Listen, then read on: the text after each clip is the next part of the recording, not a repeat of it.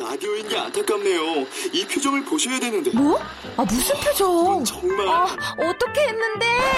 케이비에스 라디오 일곱 개 채널에서 제공하는 최고급 정보들을 사진과 기사 그리고 영상으로 확인하실 수 있습니다. 읽는 라디오 케이비에스 라디오 홈페이지 라디오 점 케이비에스 점 씨오 점 케이알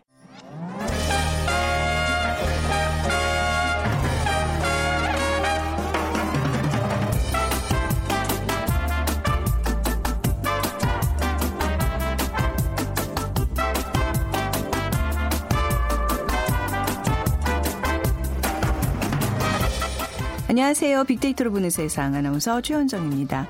자, 얼마 전 사랑의 온도탑에서도 환한 불빛이 켜졌습니다. 하지만 연이어 경기 불황에 소외된 이웃들은 더욱 힘겨운 연말을 맞이하고 있다는 소식도 들려오고 있는데요.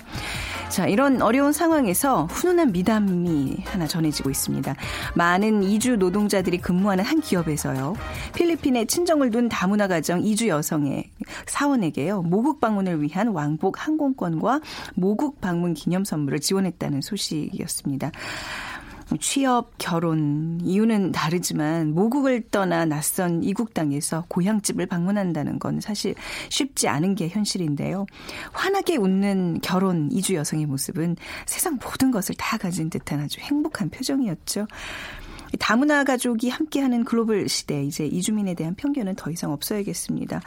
자, 잠시 후 세상의 모든 빅데이터 시간에는요. 이주민이라는 주제로 얘기 나눠보고요. 지난 이십오일이었습니다. 오십여 년 동안 쿠바를 이끌었던 쿠바 공산혁명 지도자 피델 카스트로가 사망했다는 소식이 전해졌는데요.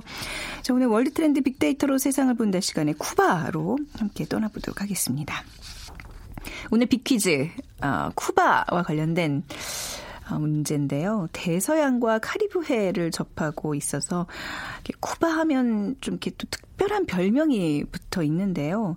무엇일까요? 자, 쿠바와 관련된 별명입니다. 잘 들어주세요. 일 번 태평양의 전설, 이 번 사해의 모래, 삼 번 동해의 오징어, 사 번 카리브해의 진주.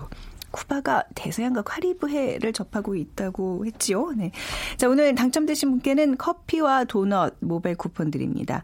휴대전화 문자메시지 지역번호 없이 샵 구칠삼공으로 보내주시고요. 짧은 글은 오십 원, 긴 글은 백 원의 정보 이용료가 부과됩니다.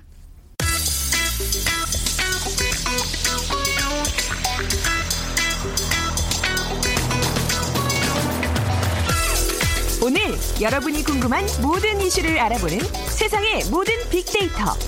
연세대 박희준 교수가 분석해드립니다. 네, 연세대학교 정보산업공학과 박희준 교수 나오셨습니다. 안녕하세요, 교수님. 네, 안녕하십니까.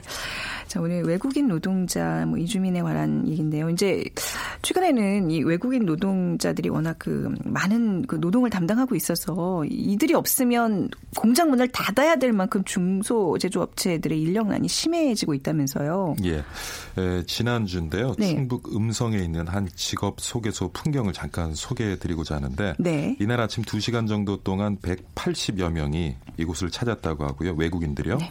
이 중에 한 백사십여 명이 일자리를 얻었는데 직업 소개소 직원들은 소형 버스하고 봉고차 세 대 외국인들 한 스무 군데 정도 공장에 실어 나르는 그런 아주 분주한 풍경을 연출을 했고요.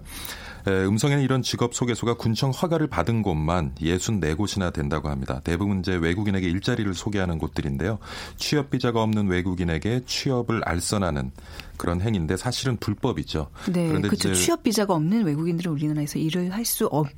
있죠. 네. 그럼에도 불구하고 이런 이제 직업 소개소를 통해서 어, 당일 당일 일자리를 네. 구하고 있는데 그런데 사실은 그 이러한 외국 노동자가 없으면 앞서 네. 진행자께서 말씀하신 것처럼 지방에 있는 제조 중소업체들은 사실 지금 운영이 힘든 상황까지 음. 내몰리고 있습니다. 그러다 네. 보니까 아무래도 정부 당국에서도 좀 느슨한 네. 단속을 하고 있는 것 같고요.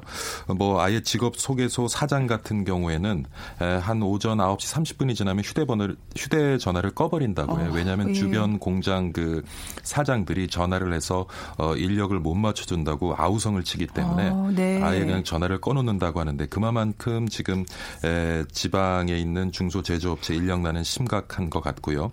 예, 그러한 틈새 시장을 통해서 또 많은 외국인 노동자들이 지금 일부는 불법 취업을 하고 있는데, 음성 같은 경우에는 뭐 그 인도네시아 노동자들이 십시일반 에, 모금을 해서 네. 무슬림 사원까지 세웠고요. 어, 예. 예, 그러다 보니까 음성은 뭐 이미 작은 아시아다라고 불릴 만큼 굉장히 다양한 음. 어, 국가로부터 유입된 노동 인구들이 함께 살아가고 있는데, 지난해 음성군 인구가 십만 이천여 명 되는데요. 이 가운데 십 점 일 퍼센트인 일만 이백여 명이 지금 외국인이고, 어, 영등포 같은 경우는 지금 십이 퍼센트를 넘어섰습니다. 그리고 정, 음, 네. 전남의 영암군 같은 곳은 지금 십 퍼센트를 넘어섰고요. 그래서 일부 지역에서는 외국인의 특히 노동자의 비율이 십 퍼센트를 넘어서고 있으니까 굉장히 많은 비중을 차지합니다. 하고 있다고 봐야죠. 네, 이제 뭐 사정이 이렇다 보니까 외국인 인구가 지속적으로 증가를 하고 있어요. 예, 네. 인구 규모는 원래 내국인의 출생과 사망에 따라 정해지는데, 최근 와서는 이민도 상당한 변수가 되어가는 것 같고요.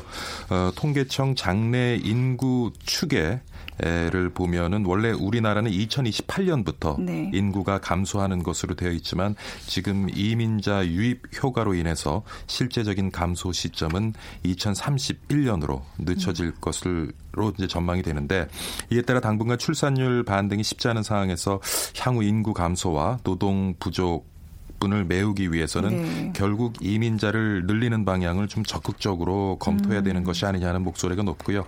그동안 정부가 쓰리디 업종의 인력 수요를 맞추느라 단기적으로 외국 인력을 활용하는 정책을 만드는 데 그쳤지만, 앞으로는 좀 인구 쇼크에 대비하는 차원에서 이민 정책을 좀 새롭게 정비해야 하는 것이 아니냐 하는 그러한 의견들이 많이 나오고 있습니다. 그렇죠. 이게 지금 불법으로 이게 이루어지고 있고, 사실 이제 노동력 부족에 아까 이제 음성이라는 동네도 얘기하셨지만, 뭐 이들이 노동을 남 하지 않으면 공장이 문을 닫아야 된다면 말이죠. 이거는 뭔가 그렇죠. 정책적으로 보완이 분명히 돼야 될 텐데. 지금 이제 예. 유월 기준으로요. 우리나라에 예. 머무르고 있는 외국인이 이백만 명을 넘어섰는데요.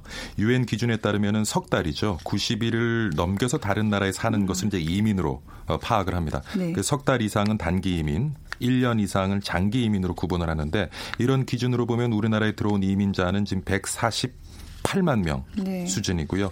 전체 인구 대비로는 약 이 점 구 퍼센트 정도로 미미한 수준이지만, 굉장히 가파르게 네. 지금 그 수가 증가하고 있다는 것이 좀 우리가 주목해 봐야 될 것 같고, 장기 체류 외국인 같은 경우도 이천 년도만 해도 이십이만 명에 불과했는데 지금은 뭐 한 칠 배가량이 증가했거든요. 그러니까 네.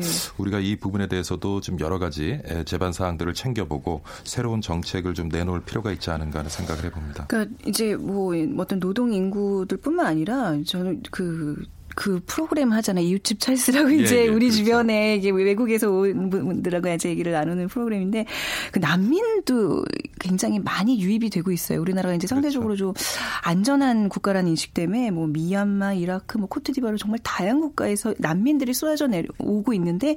이들은 또 이런 어떤 통계에 제가 알기로는 또 안 잡히는 걸로 알고 있어요. 그렇습니다. 네. 예. 예. 근데 또 이제 이들은 어떻게 보면 또 생계를 위해서 이렇게 불법적으로, 그러니까 뭐 취업 비자가 없는 사람들도 이제 어떻게든 생계를 이어나가야 되니까 취업을 하고 일하고 일해야 되는 상황들인데, 이게 좀 정리가 좀 돼야 될 것 같더라고요. 그래서 그렇죠? 재미있는 네. 것이 미국 네. 같은 경우에도 사실 멕시코를 비롯한 남미 국가로부터 많은 그 불법 이민자들이 유입되고 있거든요. 네. 근데 미국 정부에서도 사실 오랜 기간 동안 그러한 사실을 알고 있으면서도 음. 사실 적극적으로 대응을 하지 않은 이유가 네. 싼 값에 아. 미국 어, 그런 서비스업이 필요한 노동 노동력을 확보하고자 하는 네. 그러한 목적도 있었죠. 우리가 불법을 다 뭐 끌어안을 수는 없지만 예. 우리가 필요한 노동력은 조금 더 합법화, 법적으로 이렇게 좀 허용을 하는 방안도 좀 그런데 최근 와서는 그게 싶어요. 법적 테두리 내에서 네. 관리가 되지 않고 있다 보니까 그게 문제죠. 노동자들도 굉장히 부당한 대우를 받는 경우도 음, 많이 있고 네. 또 그들의 또 범죄도 네. 최근에 외국인 범죄율이 증가하면서 우리 사회 또 불안 요소로 등장을 하고 있고요. 그래서 음. 이것을 어떻게 좀 법적 테두리 내에서 네. 어, 좀 제대로 관리할 수 있는 그런 틀을 마련해야 되는. 인데 음. 지금 통계청이 해마다 실시하는 외국인 고용조사 결과를 살펴보면 올해 오월 기준으로 외국인 취업자가 거의 백만 명에 다달하고 있거든요. 구십육만 이천 명인데 예, 주로 제조업이에요. 그러니까 사십삼만 명 정도가 제조업에 종사하고 있고요. 그 이외에 이제 도소매업, 숙박, 음식점업에 한 십구만 명이 종사하고 있고, 그다음에 직원 삼십 인 미만인 소기업에 취업한 비중이 거의 칠십 퍼센트에 이릅니다. 네. 그러니까 지금 사실 우리나라의 그 영세한 중소기업들, 소상공인들 입장에서는 어, 필요한 인력을 필요로 적절한 비용에 지금 원활하게 공급을 받지 못하는 상황이기 때문에 결국에는 이제 외국인 노동자들을 이용할 수 없는 상황에 내몰리고 있고요. 외국 인력은 우리나라 전체 취업자 지금 한 삼 점 육 퍼센트 수준인데 네. 앞으로는 뭐 이렇게 꾸준히 지속적으로 증가할 것으로 보여지고 있습니다. 네. 자, 이제 우리나라도 뭐 단일 민족이라는 어떤 그런 타이틀을 이제 점점 벗어나고 있잖아요. 다문화, 다인종 국가로 가고 있는데 이제는 좀 제대로 된 이민 정책을 적극적으로 만들어야 될 시기가 네. 아닌가 싶어요. 정부는 이천팔 년부터요. 외국인 정책 기본 계획을 지금 오 년마다 내놓고 있거든요. 해외로 나가는 이민과 혼동된다는 이유로 이민 정책이라는 말을 사용하지 않고요. 네. 외국인 정책이라는 용어를 써왔어요. 그런데 실제로 과거 우리나라 이민 정책은 인구 증가 억제를 위해서 사실은 만들어졌습니다. 그래서 불과 얼마 전까지만 해도 그랬는데. 참 재미있는 일인데. 네. 그래서 우리 국민들을 해외로 이주시키는 것을 목적으로 만들어진 것이 이제 이민법인데 네. 에, 천구백육십이 년이죠. 해외 이주법의 공포와 함께 그해 십이월인데요. 브라질 농업 이민, 농업 이민으로 구십이 명이 출국한 것이 지금 최초 기록으로 남아져 있는데 지금 말씀하신 것처럼 한 삼사십 년이 지나면서 완전히 상황이 지금 바뀌어버렸어요. 네. 그래서 이제 정부도 어, 외국인을 에, 미래 성장 동력 확보 차원에서 네. 이제 적극적으로 유치를 해야 되겠다. 하지만 앞서 말씀하신 것처럼 우리나라는 지금 제대로 된 이민 정책이 없는 상황이고요. 이러다 보니까 국내에 들어와 있는 많은 그 노동자들이 음. 제대로 된 법적 틀 속에서 지금 관리되고 못하는 실정이기 때문에 여러 가지 부작용이 나타나고 있는데요. 네. 근데 아무래도 앞으로 그 지금 유엔 통계를 보면 이천오십 년까지 일자리를 찾아 나서는 국가 간의 이동이 지속적으로 늘어날 것으로 지금 예상을 하고 있고 누적 이민자는 오억 명에 이를 것으로 지금 예상을 하고 있습니다. 네. 예, 그리고 한국도 뭐 어, 우리가 지금 가지고 있는 어떤 수준의 생산성을 유지하려면 네. 에, 이천오십 년까지 연평균 한 십이만 명 정도가 음. 외국에서 외국 노동력이 유입돼야 된다라고 지금 얘기를 하고 있거든요. 아. 그러다 보면 뭐 많은 분들이 앞으로 통일이 어떻게 보면 네. 우리가 필요한 노동 인구를 충분히 확보하기 위한 대안이 될 수 있다고 하지만 뭐 통일은 언제 될지 모르는 것이고 음. 그래서 앞으로 좀 지속적으로 우리가 필요한 노동력을 확보하기 위한 네. 그러한 준비를 좀 차근차근 해나가야 되지 않을까 생각을 해봅니다. 근데 또 지금 당장 노동력을 확보한다고 이게 뭔가 근시안적으로 뭐 이민 정책을 그러니까 외국인 이 정책을 막 풀어서 모든 사람들을 다 수용하고 이럴 수도 없는 거잖아요. 뭔가 이게 근시안적인 어떤 정책은 또 이게 나중에 큰 폐해를 불러올 텐데 말이죠. 근데 지금 또 문제가 네. 되는 것이 지금 쓰리디 직종 중심으로 외국인 노동자가 유입되고 있거든요. 네. 그러니까 굉장히 교육 수준이 낮고 아. 미숙련된 그런 노동인구가 네. 유입되면서 전체적으로 우리 산업 어의 어떤 노동의 질을 또 떨어뜨리는 그렇죠. 부분도 없지 않아 있을 것 같고요. 네. 그래서 우리가 앞으로는 근데 지금 많은 연구에서 내놓는 자료들을 보면 쓰리디 직종뿐만 아니라 향후 십 년 후부터는 네. 고급 인력에 음. 있어서도 우리가 많은 인력이 부족한 현상을 겪을 것이다 하는 예측들을 내놓고 있기 때문에 네.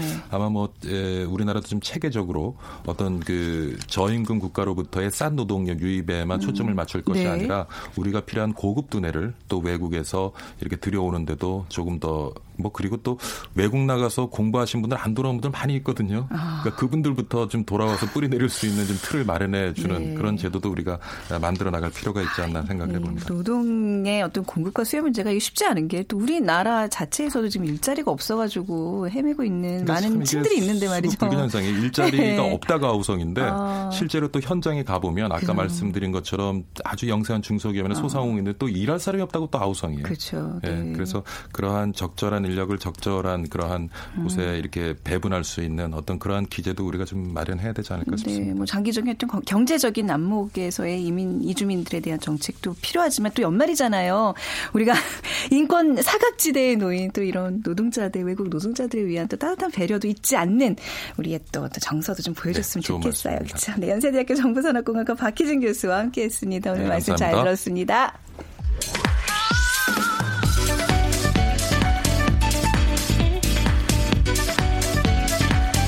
월드 트렌드, 빅데이터로 세계를 본다. 르몽드 디플로마티크 임상훈 기자와 빅커뮤니케이션 전민기 팀장이 분석해드립니다. 네, 르몽드 디플로마티크 임상훈 기자, 빅커뮤니케이션 전민기 팀장 두 분과 함께합니다. 어서 오세요. 반갑습니다. 안녕하십니까? 자, 오늘 쿠바로 가볼 텐데요. 오늘 빅퀴즈가 쿠바와 관련된 문제죠? 전민기 네. 팀장 이렇게 부탁드릴까요? 네. 이 대서양과 카리브해를 이 쿠바가 접하고 있어서 네. 특별한 별명이 있는데 이 별명은 무엇일까요? 일 번 태평양의 전설, 이 번 사해의 모래, 네. 삼 번 동해의 오징어, 사 번 카리브해의 진주. 네. 네, 정답 아시는 분들은 빅데이터로 보는 세상으로 문자 보내주세요. 휴대전화 문자메시지 지역번호 없이 샵 구칠삼공이고요. 짧은 글은 오십 원, 긴 글은 백 원의 정보 이용료가 부과됩니다.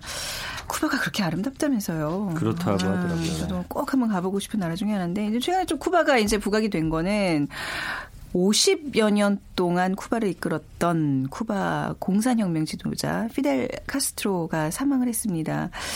이 소식 때문에 이제 조금 더 많은 사람들이 쿠바에 관한 또 관심들 갖게 되는데 피델 카스트로가 오십 년 동안 통치한 이 쿠바 어떤 나라죠? 전민기 네. 팀장님 먼저 여쭤볼까요? 쿠바는 세계에서 몇 남지 않은 일단 사회주의 국가고요. 네. 정식 명칭은 쿠바 공화국입니다. 네. 미국하고 남아메리카 대륙 사이에 위치를 하고 있어서 아메리카 대륙의 열쇠라는 별명도 있고 또 대서양과 카리브해에 접하고 있어서 카리브해 진주라고도 불립니다.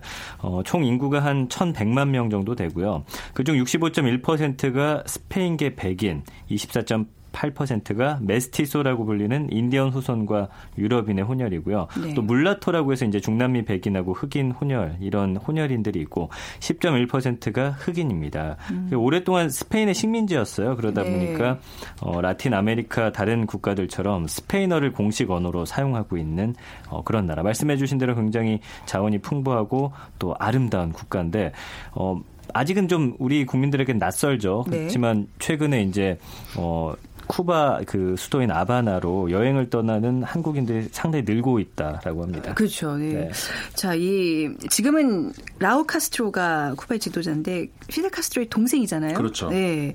근데 쿠바의 지도자하면 이제 피델 카스트로 오십 년 가까이 이제 통치를 했으니까 근데 이 사람의 어떤 상징성은 좀 대단한 것 같아요. 그렇죠. 네. 현 지도자가 물론 아니지만 네. 그러니까 말씀하신 것처럼 그 친동생 라울 카스트로가 현재 이제 쿠바를 이끌고 있습니다만은 이제 그렇다 하더라도 사실상 어, 뒤에서 실력자는 피델 카스트로가 아니었을까 지금까지 이제 계속 그래도 왔었고 시간상으로도 뭐 네. 오십 년 동안 어, 지배를 해왔었죠. 그 천구백오십구 년에 쿠바 혁명이 이제 성공을 했죠. 한 삼, 사 년 준비 기간. 원래 이제 그 전에 어, 저 시도를 했었습니다만 실패하고 어, 체포당하죠. 음. 체포를 당하고 이제 재판장에서 어, 이제 말을 했던, 어, 저기, 역사는 나를 평가, 다, 저, 다시 평가할 것이다. 이런 이제, 음. 저, 이야기를 하면서 굉장히 유명해졌는데, 네네. 나중에 이제 멕시코로 망명을 해서 거기서 이제 그 운명적인 만남, 음. 그, 누굽니까? 저, 체게바라. 체게바라와 아, 만남을 네. 하면서 이제 그, 다시 쿠바로 들어와서 결국은 오십구 년에 혁명을 성공을 시키죠. 네. 근데 그 전까지 이제 쿠바의 모습을 보면은 아, 사실상 우리가 이제 피델 카스트로 하면은 극단적인 두 양쪽의 그 평가가 있지 않습니까? 혁명가냐, 독재가냐. 그렇죠. 평가가 좀 예. 근데 이제 독재자 팩트는 맞습니다. 독재자 음. 맞는데 그럼 그 이전엔 아니었냐? 그럼 음. 아니거든요. 그 네. 이전에도 여전히 쿠바는 어, 독재. 다, 다만 차이점은 그 전에는 친미 독재, 네. 피델 카스트로는 반미 독재. 음. 그 정도 차이. 라고 할 수가 있는 그러니까 그 전에 그 쿠바의 상황이 조, 그렇게 좋았냐 그렇지는 않거든요. 음. 어, 그래서 이제 쿠바의 오십 년 그 피델 카스트로 체제가 유지가 될 수 있었던 것이 우리가 네. 이제 막연히 밖에서 보면 이상하다. 오십 년씩이나 어떻게 그런 독재자와 함께 있을 수 있을까? 네. 근데 사실 들여다보면 안 그런 점이 우리가 음. 얘기를 또 나누겠지만 많이 네. 있고요. 육십 년대에 미국하고 이제 소련 사이에서의 극단적인 대립 사이에서 어, 미국의 봉쇄, 그다음에 소련의 어떤 그 지원 그 사이에서 굉장한 구군을 건 미국과의 어떤 대립 관계가 있었죠. 어, 그러다가 이제 그 세상이 바뀌면서 네. 그 이천 년대 들어와 가지고는 서서히 이제 개방의 길로 들어서죠. 음. 어, 미국하고도 오바마 대통령 들어서면서 역사적인 에, 국교 재수립 이런 단계도 있었고. 다만 이제 그 미국에서 트럼프가 당선되지 않았습니까? 네. 그러면서 미국과의 관계가 아, 순풍을 탈 것인가 음. 여기에 대해서 이제 지금 우리가 다시 변수가 생겼다고 보는 거죠. 네. 이 점과 관련해 가지고 요즘에 그 에스엔에스 상에서 이제 그 유머가 하나 도는 게 있는데 네. 피델 카스트로가 과거에 이제 이런 이야기를 했었거든요. 미국이 멸망하기 전까지는 망하기 전까지는 난 절대로 죽지 않는다. 음. 음. 근데 올해 미국 대선에서 트럼프가 당선이 됐단 말이에요. 아, 그게 이게 웃어도 어떤, 될 일인지 아, 아닌지 모르겠지만 아, 이건 우스갯소리인데 인터넷상에서는 어. 이런 소리가 돌 수, 돌고 있는 정도로 네네. 미국과의 관계가 아주 특수 관계죠. 네. 근데 이제 피델 카스트로 하면 본인은 이제 그 독재의 불만을 품고 혁명을 꿈꾼 그가 또 다시 또 독재로 쿠바를 이끌었던 굉장히 아이러니한 어떤 인생을 산 네. 사람이잖아요. 이게 뭐 사실 뭐 우리는 혁명가로 알고 있지만 네. 변호사였다면서요. 원래 변호사였어요. 네. 그래서 아까 말씀해 주신 대로 그 쿠바 들어가서 어, 공격을 하다 실패하고서 네. 체포가 됐는데 재판에서 말씀해 주신 대로 역사가 나의 무죄를 증명할 것이다. 음. 굉장한 달변가였고요. 또 네. 웅변을 상당히 잘하는 사람이었습니다. 정권을 잡은 후에는 어떤 경제와 교육, 의료 등에서 대개혁을 실시합니다. 그래서 가난한 노동자하고 농민에게는 정말 여러 가지 네. 혜택을 줬는데 그 바람에 이제 중산층 이상의 많은 국민들이 어, 어떤 타격을 입고서 쿠바를 버리고 외국으로 이제 망명을 떠나죠. 그렇기 때문에 오늘날 카스트로에 대한 평가가 혁명 영웅이냐 독재자냐 이렇게 엇갈리는 음. 상황이고요. 네. 개인의 자유를 보장하지 않고 미국과 오랜 대립 때문에 쿠바 경제를 힘들게 했다는 점에서는 비판받는데 무상의료 그리고 무상교육 네. 평등정책 실시로 많은 사람들에게 지지를 받고 있어요. 그래서 지금 사망 후에 지금 구일장을 치르고 있는데 많은 국민들이 지금 애도를 표하고 있습니다. 네. 네. 그러니까 네. 쿠바의 경제 상황을 이제 그 책임을 이제 피델 카스트로로 이제 많이 이야기를 하지 않습니까? 음. 근데 그것도 제가 꼭 누구 편을 드는 건 아니지만 그러니까 객관적으로 물러나서 봤을 때 그것도 이제 다시 우리가 좀 생각을 해볼 필요가 있는 것이 그 아까 말씀하신 것처럼 아, 쿠바의 어떤 그 피델 카스트로 체제에서의 성공적인 어떤 사례라 한다면은 네. 의료 정책, 교육 정책 이거는 정말 우리가 이제 한번 다시 눈여겨볼 만한 음. 그런 건데 근데 다만 경제 정책이 왜 그랬냐? 미국의 봉쇄가 뭐 장난이 아니었거든요. 저 속된 말로. 네. 어, 심지어는 미국이 이거는 뭐 거의 사실관계로 드러난 얘기니까 할 수 있는데 어, 육백삼십팔 회에 걸쳐서 피델 카스트로를 암살, 암살하려는 씨아이에이에서 네. 예, 예. 그런 것들은 그러니까 우리가 뭐 다시 기록으로도 나와 있으니까 네. 그 정도로 쿠바를 미국이 정말 그 봉쇄를 하고 피델 카스트로도 시, 실제 자기 입으로 그렇게 얘기를 했어요. 음. 어, 쿠바는 개미고 미국은 코끼리다. 그렇게 이제 시달릴 정도 그렇기 때문에 과연 어, 경제의 어떤 그런 그 어, 어려웠던 그런 것이 네. 피델 카스트로의 독재 탓이냐, 미국의 음. 봉쇄 탓이냐. 이거는 우리가 다시 한번 음. 좀 정말 연구해볼 가치가 있는 네. 그런 주제인 것 같습니다. 네, 우리가 피델 카스트로 하면 좀 떠오르는 이미지가 있어요. 네, 뭐 씨가 예. 있고요, 네, 예. 턱수염 그리고 네. 그 체육복 항상 입고 다니는 체육복 입는데 그 삼선으로 된 삼선, 거 있거든요. 네, 네 그걸로 상징이 아. 아주 되고 있죠. 그러니까 사회주의 국가 실현을 위해서 뭐 최선을 음. 다했다라고 하는데 사실은 또 평등하게 빈곤한 사회주의로 만들기도 그렇죠. 했습니다. 그리고 미국 네네. 코앞에 핵 미사일 배치 시도하다가 핵 전쟁 공포에 몰아넣은 장본인이기도 네. 하고요. 그러니까 사실 한 사람을 놓고 볼 때 음. 뭐 좋은 사람, 나쁜 사람 이렇게 나누긴 힘들고 음. 어떤 분야에 있어서는 또 업적이 있기도 하고 그쵸? 또 네. 국가를 위해서 이런 손해를 끼치기도 한 뭐 음. 뭐 지극히 뭐 다른 지도자들과 비슷한 모습의 한 사람으로 볼 수가 있겠습니다. 뭔가 이제 역사 앞에서 당당했던 카스트로잖아요. 네. 역사가 나의 뭐 무죄를 증명할 것이다. 근데 실제로 글쎄요 현대 역사에서 이 정치적으로 어떻게 이 사람을 평가할지 이제 뭐 슬슬 이제 평가들이 재평가가 될 텐데 말이죠. 네. 어떻게 보세요, 임선님? 그 이제 계속 그 뭐 같은 얘기가 네. 될 수도 있는지는 모르겠습니다만은 전 세계적으로도 음. 평가가 굉장히 엇갈려요. 네. 어, 지금 벌써 그 사망 이후에 아무래도 그 한 국가의 지도자이기 때문에 나라마다 어떤 그 어, 저 메시지가 나오지 않겠습니까? 네. 근데 이 메시지 때문에 또 그 곤욕을 치르는 정치 지도자들이 나올 정도로 이거 이 평가를 어떻게 해야 되는가? 이거는 음. 정말 아직까지는 우리가 좀 좀 그 단정을 내리긴 이른 것 같고 음. 오바마 대통령이 그렇게 얘기를 했어요. 이번에 그 사망 그 피델 카스트로 사망 후에 역사가 평가를 할 것이다. 역사에 네. 맡게 된다. 이런 얘기를 오바마 대통령이 했는데 물론 그런 평가에 대해서도 네. 어, 또 그 미국의 트럼프 당선자 그다음에 그쪽 계열 저 진영에서는 아 이건 무슨 말도 안 되는 소리다. 음. 그 사람은 그 쿠바의 어, 이미 정, 경제와 그 국민들을 피폐하게 만든 독재자다. 거기에는 미국의 어느 그 그 정부의 지도자도 어, 이번에 장례식에 참석하면 안 된다. 어. 이렇게 해가지고 이제 미국이 어떻게 보면 좀 분열될 수 있는 그런 네. 요지도 남겨져 있고 그 대표적으로 캐나다의 트루도 총리가 그 굉장히 긍정적인 평가를 이번에 내놨다가 또 국내에서 보수 그 캐나다 국내의 보수 진영으로부터 굉장히 공격을 받고 좀 음. 곤경에 처해 있는 이런 게 됐거든요. 그 사회 그 국가마다 굉장히 평가가 엇갈리고 그 아까 제가 몇 가지 말씀을 드렸습니다만은 어, 사실관계만 얘기하면은 이제 독재자 맞습니다. 네. 맞는데 그 독재가 그러면 쿠벨카스 그 피델 카스트로가 어, 그 전에 없었는 민주국가를 독재로 만들었냐 그건 아니고 네. 독재밖에 그 쿠바 사회가 그런 사회 미국으로부터 어떤 그, 그 실제적으로 군사적인 공격까지 받았거든요. 네. 그 어, 피그만 공격이라고 해가지고 이제 그, 어, 그 전부터 이루어졌습니다만 실제적인 공격은 저 케네디 대통령 당시에 그럴 정도로 국가적 위협을 받았기 때문에 사실 그 계속 어떻게 보면 쿠바 입장 쿠바 입장에선 전시 상황이었다고 볼 수밖에 없는. 네.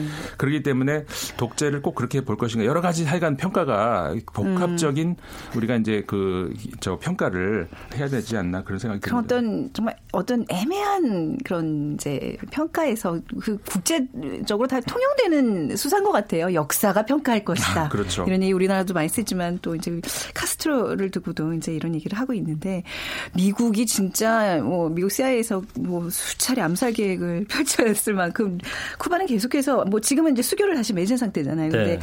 어, 뭔가 이렇게 쿠바 자체도 그렇고 피델 카스트로는 여전히 미국의 루네카시 같은 존재인가 봐요. 그 이유가 네. 뭐냐면 이제 쿠바를 어, 공산화한 것도 모자라서 중남미 전역에다가 네. 공산 혁명을 퍼뜨리려고 했기 때문에 눈에 가실 수밖에 없었죠. 음. 그래서 아까 말씀해 주신 대로 씨아이에이가 뭐 그를 암살하기 위해 다양한 작전을 펼쳤는데 네. 번번이 실패했다라는 이야기가 있고요. 쿠바 비밀정보국 수장을 지낸 이 파비안 네. 에스칼란테라는 사람이 있는데 음. 천구백구십육 년에 암살 계획 카스트로를 죽이는 육백삼십사 가지 방법이라는 책을 발간해서 그동안 수많은 암살 위협이 있었다라는 걸 실질적으로 이제 책을 통해서 전달하고 있거든요. 네. 그러니까 암살 계획의 단골 소재가 뭐였냐면 어. 시가 많이 하잖아요. 그러니까 네. 폭탄이 장착된 시가를 카스트로에게 건네서 이게 폭발하게 아, 그렇게까지 뭐, 뭐 현실적으로 이게 뭐 맞는지는 모르겠지만 하여튼 네. 책에는 이런 내용까지 나와 있다는 걸 보면 네. 얼마나 미국이 정말 이 카스트로를 어, 없애기 위해서 네. 머리를 어, 고민을 해왔는지 또 알 수 있는 부분입니다. 육백 가지가 넘는 사례니까 얼마나 뭐가 많겠습니까? 육백 가지가 넘는다고요? 예. 예. 어. 그러니까 그런 걸 보면 그러니까 카스트로를 없애는 방법으로 해가지고 네. 육백 가지가 넘으니까 그 안에는 별의별 게 다 들어있는데 어떤 거는 되게 정말 유치한 지금 그 씨가, 예. 씨가에다 독을 바른다든지 이런, 이런 것도 있지만 그것보다 더 어떻게 보면 무슨 씨아이에이가 이런 음. 생각을 할 정도로 유치한 그런 네. 발상들도 있습니다. 그럼에도 불구하고 구십, 지금 구십 세에 타계한 거잖아요. 그죠? 그렇죠. 네. 올해 그래도 좀 생물학적 나이로는 올해 이제 살았는데 이게 지금 뭐 미국은 뭐 그랬지만 쿠바 내에서 분위기는 굉장히 애도하는 분위기라면서요. 네, 그렇습니다. 네. 그래서 현재 지금 유령 도시를 방불케 할 정도로 어. 적막한 상황이라고 네. 하고요. 미국과 관계 정상화 이후에 지금 관광객들이 굉장히 많이 늘어서 어, 많이들 찾아갔는데 네. 지금 애도 기간에 어, 끼다 보니까 뭐 박물관도 폐쇄되고 콘서트장에서 음악 연주도 일체 금지되고 가게들도 문을 닫다 보니까 음. 이 관광객들이 네. 다시 고국으로 돌아가는 그런 상황까지 아. 빚어지고 있다고 합니다. 그렇군요. 예. 이 각국의 이제 정치 지도자도 굉장히 애매한 지금 상황일 것 같아요. 어때요? 지금 우리나라 같은 경우는 어떻죠? 그러니까 우리나라도 네. 지금 우리나라 고민 중인가요? 지금 저 네. 수교를 아직 안 하고 있는 네. 몇 안 되는 국가 중에 하나 네. 아니겠습니까? 그런데 네. 수교를 지금 하려고 아. 어떻게 보면 우리가 준비를 하고 있는데 그렇기 때문에 우리나라 입장도 좀 애매한 그런 아. 상황이 있는 것 같아요. 그래서 네. 이 표현을 서거라고 해야 될 것인가 말 것인가 아, 이 정부 안에서도 어떤 그 논란이 있었던 음. 것 같아요. 근데 이제 그런 애매한 표현을 두고 이제 우리나라에서도 이제 고민이 있는 것 같고 다른 나라도 마찬가지입니다. 이거를 음. 어떻게 이제 표현을 할 것인가에 두고 아까도 몇 가지 사례를 말씀드렸습니다만은 네. 굉장히 그, 그 논란거리가 되고 있는 것 같아요. 북한 같은 경우는 좀 우호적이죠. 아, 그렇죠. 북한은 어. 혈맹국가였고 그렇죠. 네. 북한은 당연히 이제 이번에 굉장히 큰 규모의 사절단을 보내는 것 같고 어. 중국도 그 지난번 차별 차베스 사망 때보다는 더 네. 격상시켜서 아. 어떤 왜냐하면은 사실 그 중남미 공산혁명의 어떤 네. 그 중심지였잖아요. 그렇죠. 그렇기 네. 때문에 그런 평가를 또 하는 것 같습니다. 네, 쿠바라는 나라 조금 더 이렇게 시간이 많으면 뭐 문화 얘기도 하고 그러면 정말 무궁무진한 얘기들이 있을 텐데 말이죠. 얘기거리가 많은 나라인데요. 네, 뭐 여기까지 하도록 하겠습니다. 두 분 말씀 잘 들었습니다. 고맙습니다. 네, 임상훈 기자, 전민기 팀장 두 분이었고요. 자, 오늘 정답은요. 카리브해의 진주, 쿠바의 또 다른 별명입니다. 자, 공삼팔공님 말씀 들어보니 여행 가보고 싶습니다. 봉제 공장에서만 일만 하다 보니 늘 피곤이 쌓여 있는데요. 언제 한번 훌쩍 떠나고 싶습니다. 뭐 쿠바까지는 아니더라도 우리 근처 어디 좀 떠나셔서 기분 전환 좀 하시는 기회 있으면 좋겠네요. 그리고 사칠구구님 카리브해의 진주, 쿠바 음악 춤 너무 좋아해요. 언제 가볼 수 있으려나. 저희가 쿠바 음악을 끝 시그널로 좀 준비했었어야 되는 건가요? 네, 다음에 준비하도록 하겠습니다. 빅데이터로 보는 세상 내일 오전 열한 시 십 분에 다시 찾아뵙죠. 지금까지 아나운서 최현정이었습니다. 고맙습니다.